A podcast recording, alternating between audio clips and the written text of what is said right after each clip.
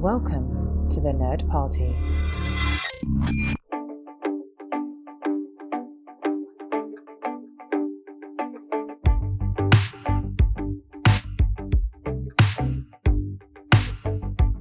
Hi, everyone. Welcome back to Throwback Paperback. I'm one of your hosts, Charles Sheeland, and I'm back again with my best friend and co host, Asia Bonilla. Hi, everyone. We're a new podcast on the Nerd Party Network, rereading young adult literature, and we're sharing our favorite books with our best friend, i.e., each other. And we're going to wrap up our mini intro arc to our new show today. Yeah, we decided to record three episodes to complete our first book and to give you listeners some more content to get to know us and know our show. Today is part three of Percy Jackson and the Lightning Thief, and we will be discussing chapter 16 to the ending. As you know by listening to the first two episodes, the person who's reading the book for the first time, Charles in this case, will give a brief summary of the reading for anyone who didn't have time to read or just wants a refresher. And then we will really get into the discussion for the end of our first book.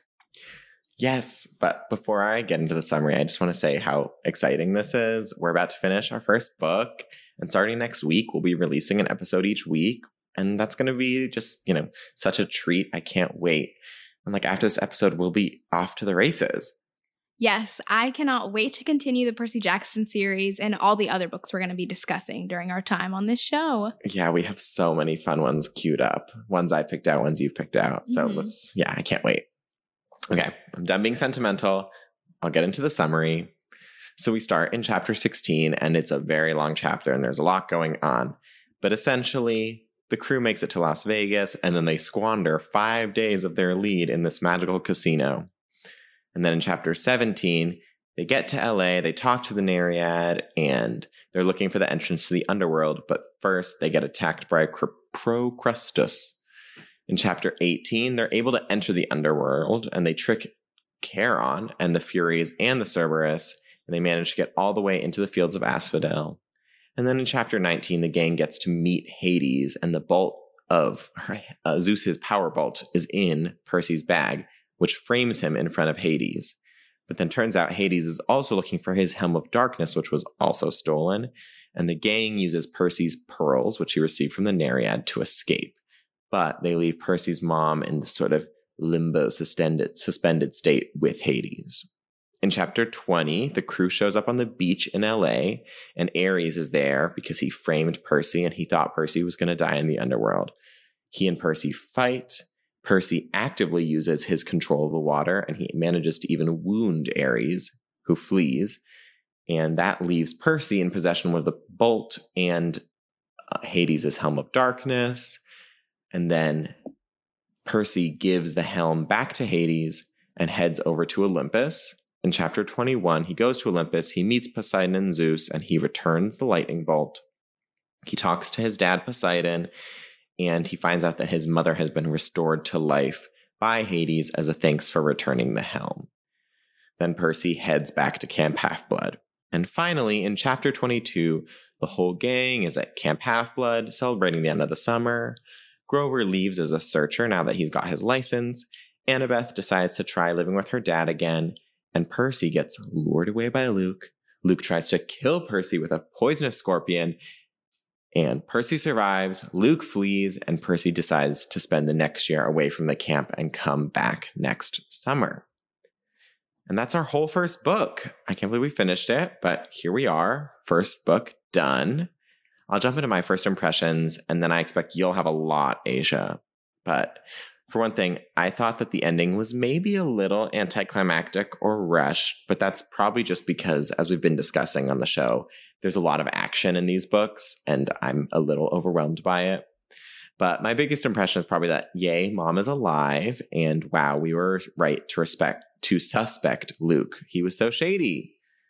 Also, when Annabeth said that she would fight with Percy even if their parents fought, like that she would stay on Percy's side even if their parents fought, that was so sweet. And every time she calls him seaweed brain, it's too flirty.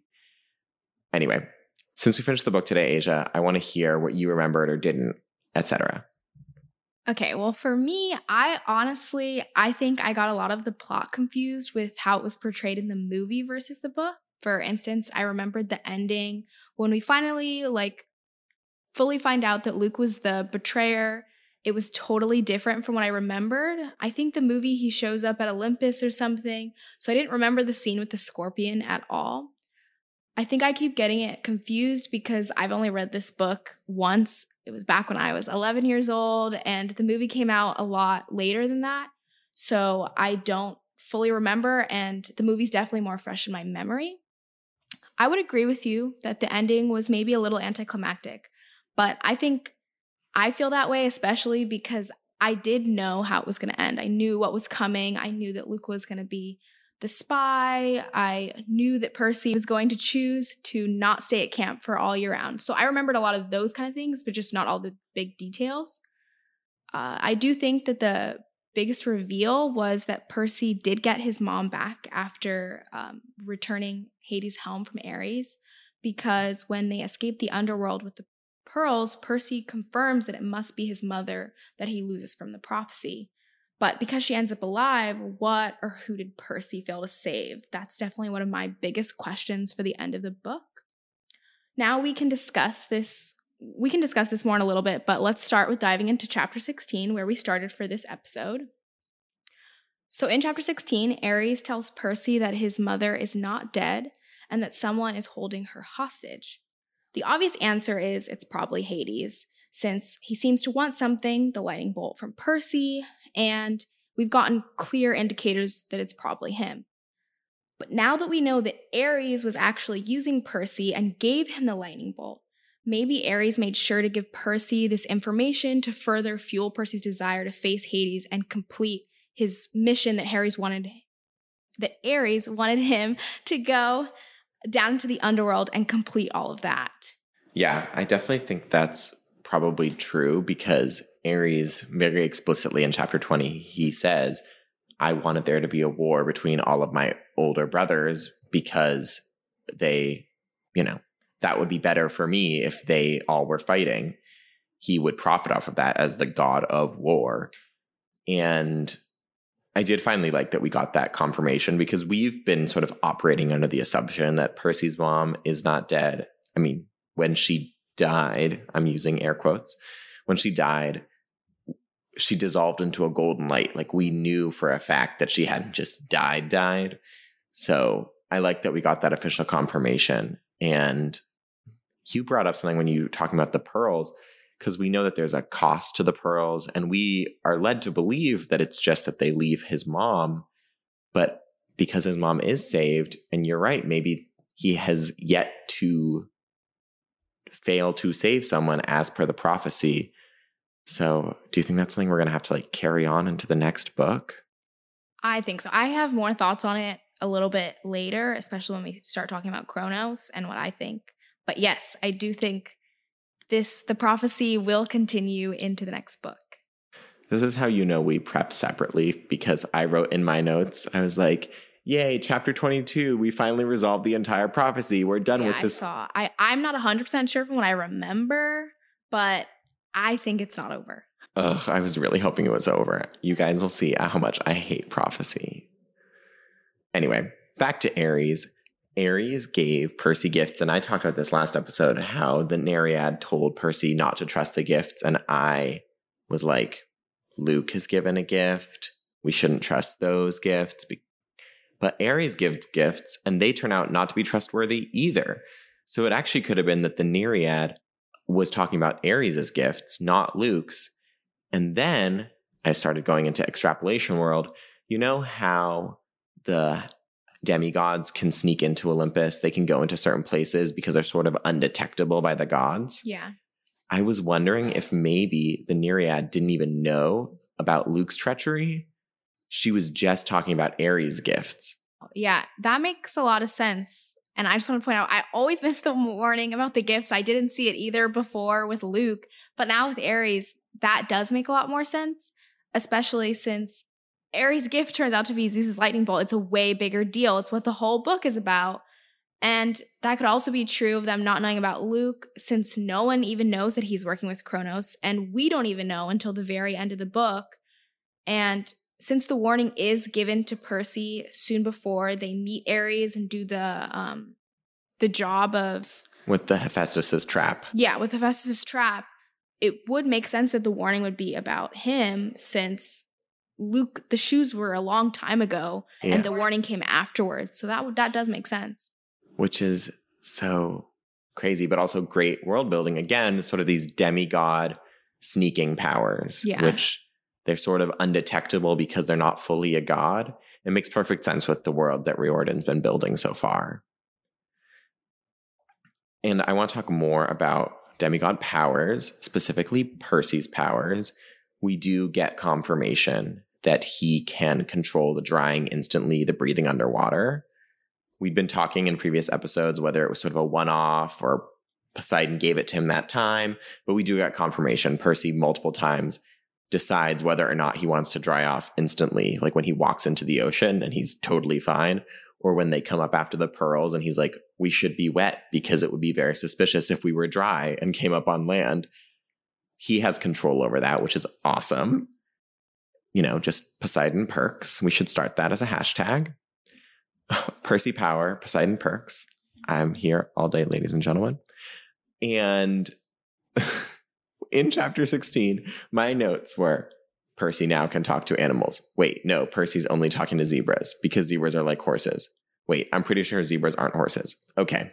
Then I checked. Turns out zebras are basically as close to horses as donkeys. They're relatively cousins. So, does that mean that Percy can talk to donkeys? Yes or no? I would guess yes, probably. Since they're like cousins, it would be the same. Will we get this in a future book? No idea, but we'll cross our fingers and hope so that Percy will meet a donkey soon. I really hope so. There are a lot of donkeys in mythology. I feel like that's not a far off request. Okay, we'll keep that in mind. We'll take note. But I also wanted to talk about Percy's nightmare while they're in the truck with the animals. In Percy's nightmare, he hears this evil voice in this bottomless, scary pit. And we now know that that's Kronos, I'm assuming, talking to Luke.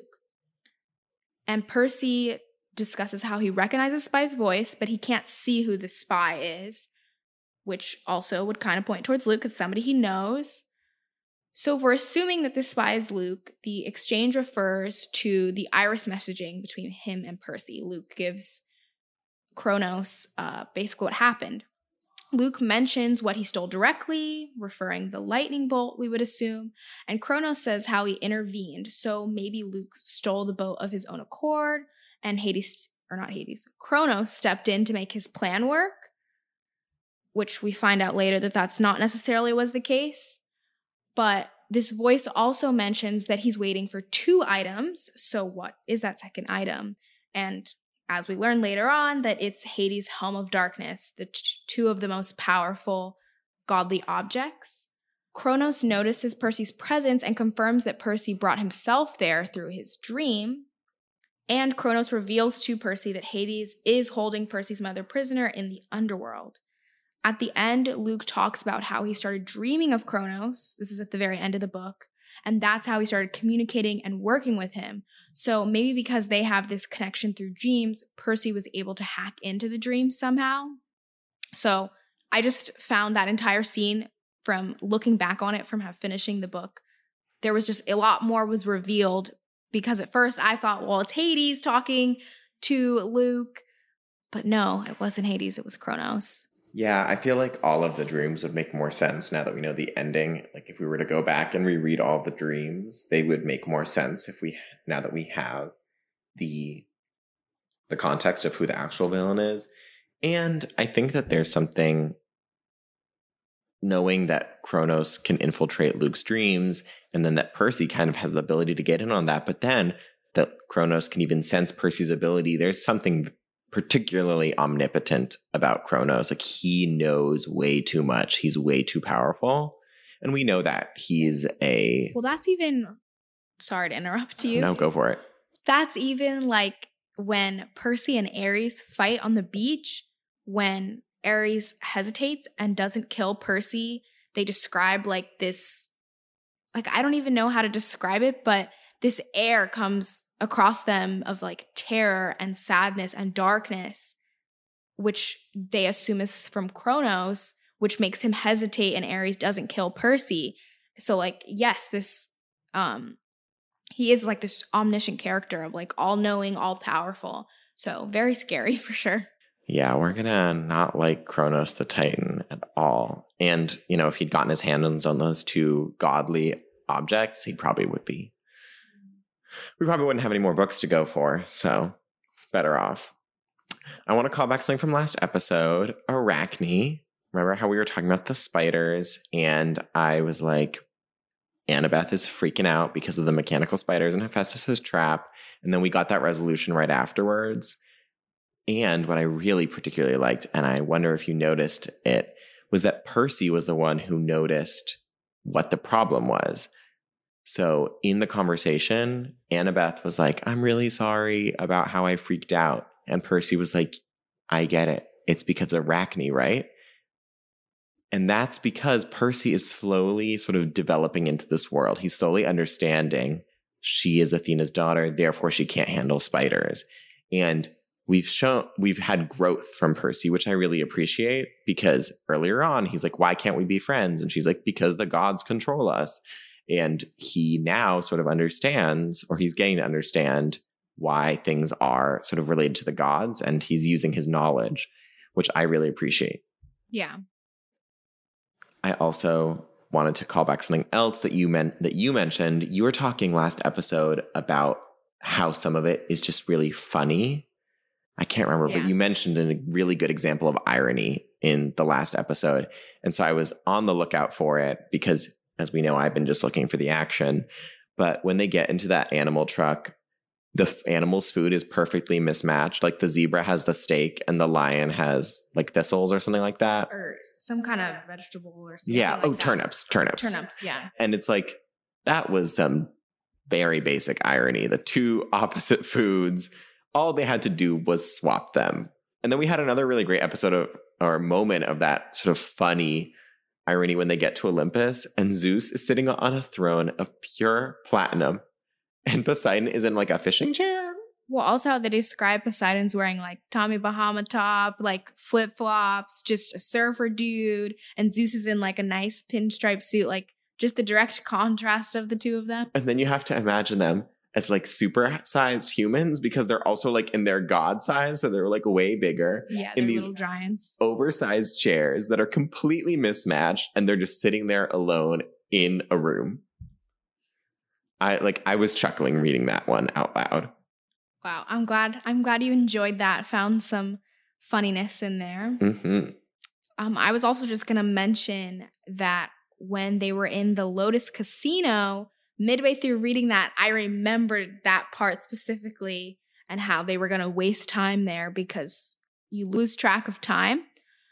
So I remembered that. That was a detail I slightly remembered halfway through. And then the biggest thing after that whole scene is how Percy somehow gets Ares' backpack as they're leaving. There's no real explanation. Percy even says, I don't I don't know how it's on my back now, but it's there. And after finishing, I would think that since Ares had used the enchantment of the lightning bolt with the sheath to conceal it, I would assume he did something to it so that Percy couldn't lose it. He couldn't separate from the backpack. So I think that's an interesting thing to look back on. Kind of like Riptide, Yeah. the way Riptide can't be lost. And I think that I have something similar later on, talking about how I appreciated the continuity of sort of the disguised godly weapons, like the fact that he could transfigure the sheath, the back the sheath into a backpack, and that he could sort of control the sheath and the bolt themselves. And yeah, while you bring that up, that's totally another level of that sort of context of these special weapons that I didn't even notice, but that's so true. Like he pro- he definitely made it so that Percy couldn't lose it. Like that makes perfect sense. Mm-hmm. And we're just jumping all over the place today because this is also in chapter 16. There's too much in chapter 16. Yeah, there's a lot. I was writing the summary and I was like, I can't do this. There's too many things. But in chapter 16, we have the first time the shoes sprout um, of their own volition. Mm-hmm. Like the Grover's shoes, they the wings come out and everyone's like, hmm, that's strange, but it doesn't really affect them. And then it happens again in 18, right when they're above the pit and the shoes are trying to take Grover down the pit. And I was like, what did I tell you? Don't trust Luke's shoes, even though now we've established that it was probably the Nereid talking about Ares' gift. But wow, Luke's gift, so evil. And I do wish that our like super sleuth team would have maybe noticed, hmm, maybe we should take off these shoes after they keep turning on when we don't tell them to. But they are 12, so maybe we can give them some Yeah, slack. that was something I also noticed. I think it was in chapter 16, they specifically specify the age difference. I know I didn't know exactly, but they're 12. Luke is 19.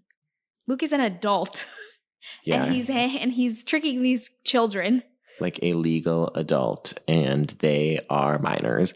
Like just terrible.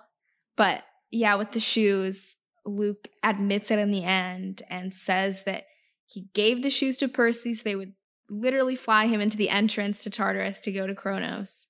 But he did not anticipate that Percy would give them to Grover. And thank goodness Percy did. Yeah. And then I like the cute resolution of Grover. The fact that the shoes never really fit him is like what saved him because he was, he's a satyr or a mm-hmm. faun. They call them satyrs in this book, right? Yeah. I, call, sometimes they're called fauns, but the fact that he was not human is what saved his life. Like, thank goodness. Also, again, another cute thing that I want to mention from chapter 16. Annabeth at one point says, Oh my gods, plural. Mhm. And it's not remarked upon because, of course, in Annabeth's world, it's oh my gods. It's so cute. Since you mentioned that world building, I have some darker world building, not necessarily Great. cute. But when they go into the lobby for the underworld, they discover that the dead people have to pay to go down into the underworld. They have to wait until they have money, otherwise, they'll stay in the lobby indefinitely. Do we think that's like a very slight attack on sort of Middle Ages Christian church, sort of purchasing of indulgences, having to buy your way into heaven or out of purgatory? I guess, maybe. I didn't think about it like that. I was just like, oh yeah, of course. In this in this book series, of course they have to buy their way to go into hell. But I wonder if I wonder if Riordan was making a little bit of a Christianity jab, a little 99 theses. Maybe. But also, just when they got into the underworld, I took notes on after that whole scene with Annabeth uh, giving the what's the big dog called again? The Cerberus. Cerberus giving him the red ball and everything. To me, it just was so easy for them to get into the underworld, for these children to get in, to just sneak in. But I guess it makes sense in the end how Hades was waiting for them. He wanted them to show up, he was expecting them. So, of course, he wouldn't have made it any harder for them to enter. Yeah, I was the whole time we were reading this section of entering the underworld as living characters, especially as a young boy and girl. I was thinking about another book series that we're going to read a couple book series down. And I was reading it earlier on in the pandemic. I was rereading the Golden Compass series, which I know you haven't read and I'm going to share with you Mhm. once we get there. But we have a very similar scene, and they have a much harder time getting into the underworld and there's a little more tension as to whether or not they're going to make it out alive. I do feel like we got that. Like Charon, he does say, like, you're not coming out. Like, you can pay me all you want. I'll let you in, but you're not going to survive. Mm-hmm. But I do agree that it was kind of like, oh, Annabeth outsmarted Fluffy and like And that was it. that was it. and they were in, and they just walked for miles. Yeah, that and that's what reminded me of when we get to it's not the Golden Compass, it's the Amber Spyglass. It's the third book in the series, His Dark Materials. There's a very similar entering of the underworld and walking for miles vibe, but it's a little more serious. Like they have to they you'll see. We'll get there, but there's quite a big cost to entering the underworld. Whereas here it was like, let's just waltz in. We have to pay 20 drachmas to get in Mhm. another thing that we got in that chapter or really close to it, which I'm relieved about, is a little bit of resolution on Thalia. So the full story is Grover was sent to pick up Thalia, who was Zeus's daughter, and they hook up with Annabeth and Luke on the way, which means that Luke was again, he was older and Annabeth was younger, and they all are getting on their way to Camp Half Blood. Thalia dies, and Grover's punishment is that he's not made a searcher, and then he has to go after Percy, yada yada yada. And we'd ha- we'd had that hinted at throughout the whole book, but I'm really glad we got that resolution. And apparently, we're not getting resolution on our prophecy, but at least this, I'm glad we've got that. Well, I did remember that all the stories about Thalia, but all I'm to say is that this is not the last time she's mentioned in the series. That is something I specifically remember from the series. But no spoilers. So that's all I have to say. Lord. Oh my goodness. You know, we got resolution on how she got to Camp Half Blood and why Grover and Annabeth are so weird. So Mm-hmm. I'll take that. But yeah. Oh, and here we are going through our notes. Got to where I was going to mention the world building of Ares being able to disguise the sheath, which we already mm-hmm. talked about because you already made me think about that.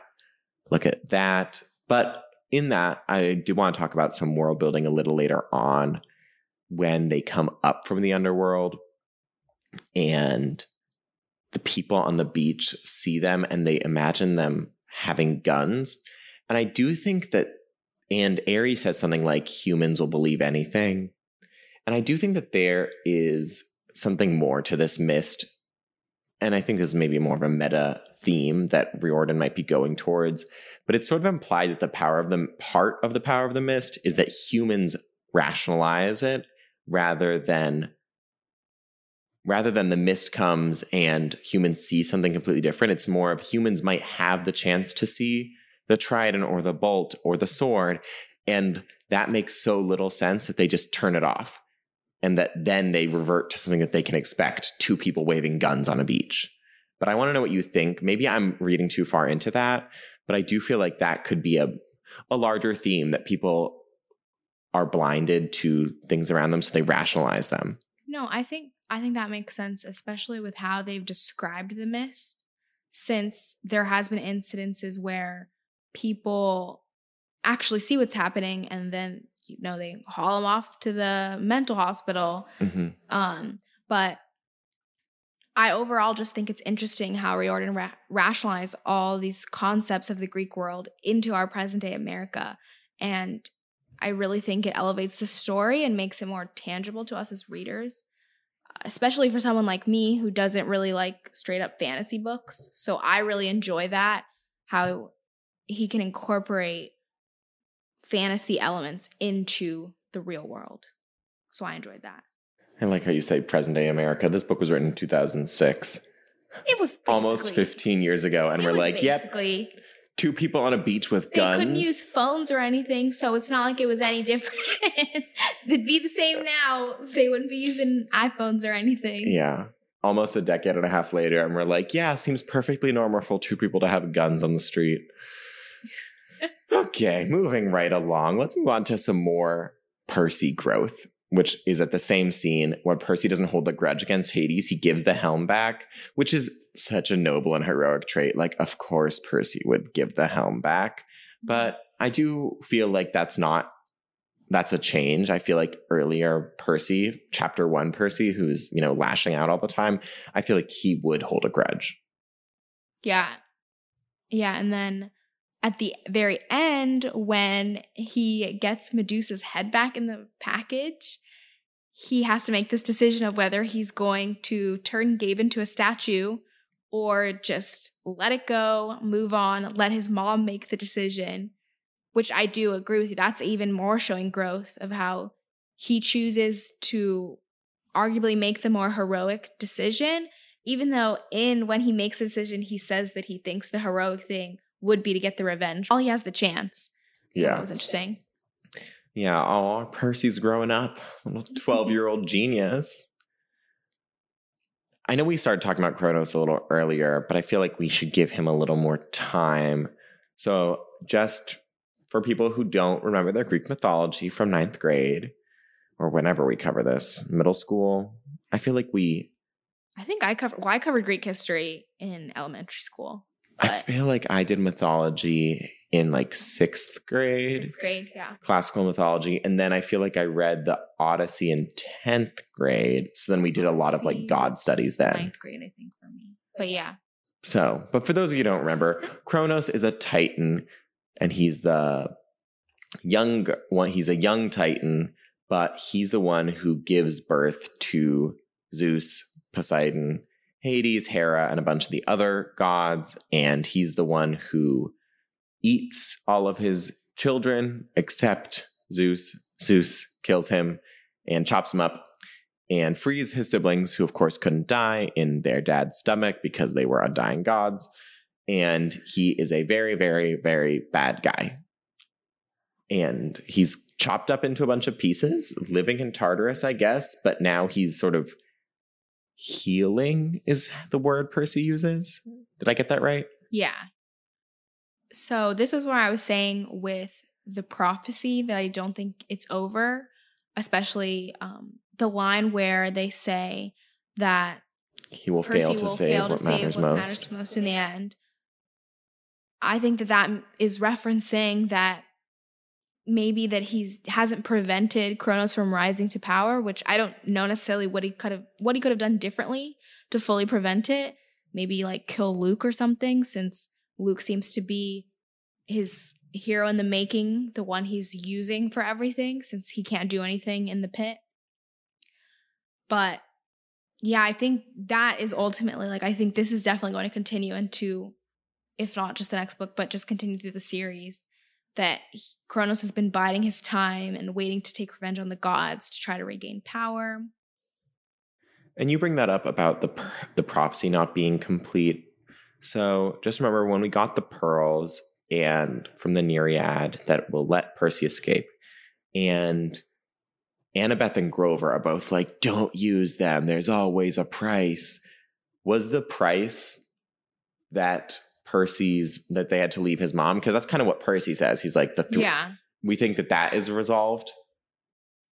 I don't know because you could say that the price is you could say the price is Percy doesn't know if his mom will be saved or not. Yeah, Ultimately she is saved, but he didn't know that when they left. yeah. But it could also be that because she was saved, that wasn't the price, and there could be this some other unknown. another price. thing to carry on to the next book. We're going to be tracking so much into this next book. I mean, I, you know, it does make for a more complicated and layered story if there are more things that carry over. So good on you, Riordan. But I'm also like, can we just get a resolution? I mean, if anything, if anything, from what I remember, if this prophecy doesn't continue, there's definitely other prophecies. Oh, yeah. I, but yeah, I'm just not sure if this one is. I just because to me it doesn't feel finished, but I could be overthinking it. cue my next note. Prophecy is finished, except the final line, but we get a resolution of that in chapter 22. And we do. So I literally, after we got through his mother, him leaving his mother, I was like, okay, the only thing we're missing is the betrayer. And we're like pretty sure it's Luke. And then we get through the end of chapter 21 and he talks to Poseidon and he hasn't been betrayed yet. We're like, it's definitely going to be Luke. It's the only character he hasn't seen yet. And I literally wrote, I don't want this prophecy to be carrying over, but you know what? I'm over it. If it does, it does. So we get to Luke, and one, it's already very off kilter. We already know something's wrong. We already have all these suspicions about Luke that we've been talking about. He's being super weird. So we can already feel there's this tension. And then the sword. Can we talk about mm-hmm. Luke's sword? So evil. Even Percy's like, wait, we don't make swords that can hurt mortals. And Luke's like, look at my new sword. It can hurt gods and mortals. Ha ha ha. And I was like, wow, that's so evil. And then he calls it backbiter, like backstabbing, like betrayer. Like that was so on the nose. Yes, that's definitely. I like that play on words, but I think it is just sad because Luke was working for Kronos the whole time because he felt unappreciated and looked over by the gods. And I think this is often a theme I feel like with villainous characters because they feel betrayed or failed by their society. So they turn their back on society. So in this instance, Luke felt worthless and unimportant first with the assignment of his quest, which he says was the same thing that Hercules did. To be So- fair, it did sound pretty dumb. yeah, it was like wasn't it stealing an apple or something? Yeah. And doesn't Hercules have like 12 tasks? Something ridiculous. So I get that. So he's like, you could have given me something better, but okay. But he also failed at the quest that was supposed to be easy, and he, that's how he got his big scar. And he hasn't been given another one since. So he just feels like they're like, you failed, you know, we're done with you. They've given up on him. But overall, for Luke's character, which is, I feel like, sometimes the case, he's still a weak person, though, because it's not like he's taking charge doing this on his own. He's taking commands from another powerful being, Kronos. And I feel like he just really doesn't know how to think for himself. He needs somebody to be in charge of him. And because he feels rejected by the gods, he's turning to the Titans now. Yeah. And I feel like we have a direct comparison to another character who is less weak. We have Annabeth, who is seven years his junior, but she's been at Camp Blood the same amount of time. And she is so self motivated. Like, obviously, yes, she wants to impress her mom. And yes, she kind of wants to impress her dad too. But she has never gotten a quest and she's always putting herself out there. Every time a new person comes to Camp Blood, she's like, maybe this is the person that gets me my quest. Like, it's about her proving herself and going on. And it's very self motivated. I feel like maybe I'm just like hyping up my favorite character, but I feel like she is a little more like you you said Luke is weak, and I feel like Annabeth is a good parallel because she's also sort of a Camp Half Blood authority, and she's not weak. No, except when they're spiders. Okay, well, so are you. yep. And that's the end of the book. We have Luke's betrayal and his flight from Camp Half Blood, and then Percy deciding, well, Annabeth deciding she's going to leave. And I thought Percy was going to stay at Camp Half Blood until Annabeth was like, I'm going to go stay with my dad. I was like, oh, well, then Percy's going to go stay with his mom. He's not going to be here with no friends. And then thinking ahead to the next book, like, are we not going to have Grover in the next book? I feel like that can't be. He's Percy's best friend. I think he'll be back because, you know, this is still, excuse me, it's still a young adult book. I feel like we're not going to lose one of our Trinity characters, but maybe I'm wrong. And I do think and hope that we're going to get a little more flirtationship between Percy and Annabeth, especially now that Luke is not there. The way has been cleared for Percy and Annabeth. Tell me what you think. Uh yeah, for sure. I also hope that um especially since they'll be getting older, there will definitely probably be more romance involved. 13. Oh, yeah. Puberty. the teenage years. Also, I just wanted to throw in how at the very end of the book, like the last couple of lines, when Percy responds to Annabeth, because he al- she always calls him Seaweed Brain, so cute. and he says something like, "Yeah, wise girl." I literally started laughing out loud because Percy, come on, that was pitiful. Like, what? Like, you need to work on your flirting and wordplay. That was terrible. You can't compare to Seaweed Brain. But I just thought that was really funny. Okay, just just jumping in there. Since we established in episode one that you would be like a Poseidon child and I would be an Athena child, like I can actually see that conversation happening where I would call you seaweed brain and you'd call me like wise boy or wise girl, and you would be like, "Wow, I am pitiful." Yeah, I'm pretty bad at comebacks, so I could see that. But I would still be able to identify that I was. yeah, he's really not. He's really that. That's not. That's not a comeback. That's not a good flirt either. Like, come on, Percy, step up either game. Yeah. But anyway, back to the book. Um, I definitely, like I said, only remembered very specific things, and I only remember specific things about the rest of the series. So I am really looking forward to rereading the rest of this and rediscovering how everything plays out because from this point on, it'll basically be like we're both reading it for the first time because I don't remember much. Oh my goodness. Um, does that mean you'll do the summary? No, thank you. Ugh, I'm worried. My problem is I don't mind doing the summary right now because it does help me track track the reading. I'm worried that we're going to be so used to do, me doing the summary that by the time we move on to a book I know, I'm just going to keep doing the summary and you're just going to let me. And No, no, I need to do the summary because I know God. once I read something that's new, I'm not going to remember. yeah, it's Especially the crazy fantasy books you're gonna have me have us. They're not that crazy. The next sa- series we're going to read is another mythology series, but a completely different approach. But anyway, I'm not going to spoil it. We've still got four more books of this one to read. But I think that does wrap up The Lightning Thief, right? I think we've covered everything, and I'm ready for the next book. I am too. I cannot wait to start the Sea of Monsters. Great. Then we'll be back next week with the first set of chapters from Percy Jackson and the Sea of Monsters. We'll be reading chapters one through seven for next week. So if you are rereading or reading along with us, read up through there. And like we said, we're figuring out the best pace based on listener feedback. So if you want us to cover things faster or slower, let us know. I think that, oh, sorry. When you fully mess up the script. My turn to speak. Yes. Let us know or just stay in touch with us regarding anything on the Nerd Party website. Just head over to nerdparty.com slash contact and select throwback paperback. You can send us an email there and get in touch with the network on Twitter at Join Nerd Party or on Instagram at The Nerd Party. And you can find me at Asia Bonilla on Twitter and Asia.Bonilla on Instagram. And you can find me on both Instagram and Twitter at CE Sheeland. Like we always say, we're a new podcast. Make sure that if you enjoyed this, you rate and review the podcast, share it with your friends and family. And of course, check out all the other great podcasts on the Nerd Party Network. Thanks, everyone. We'll see you next week.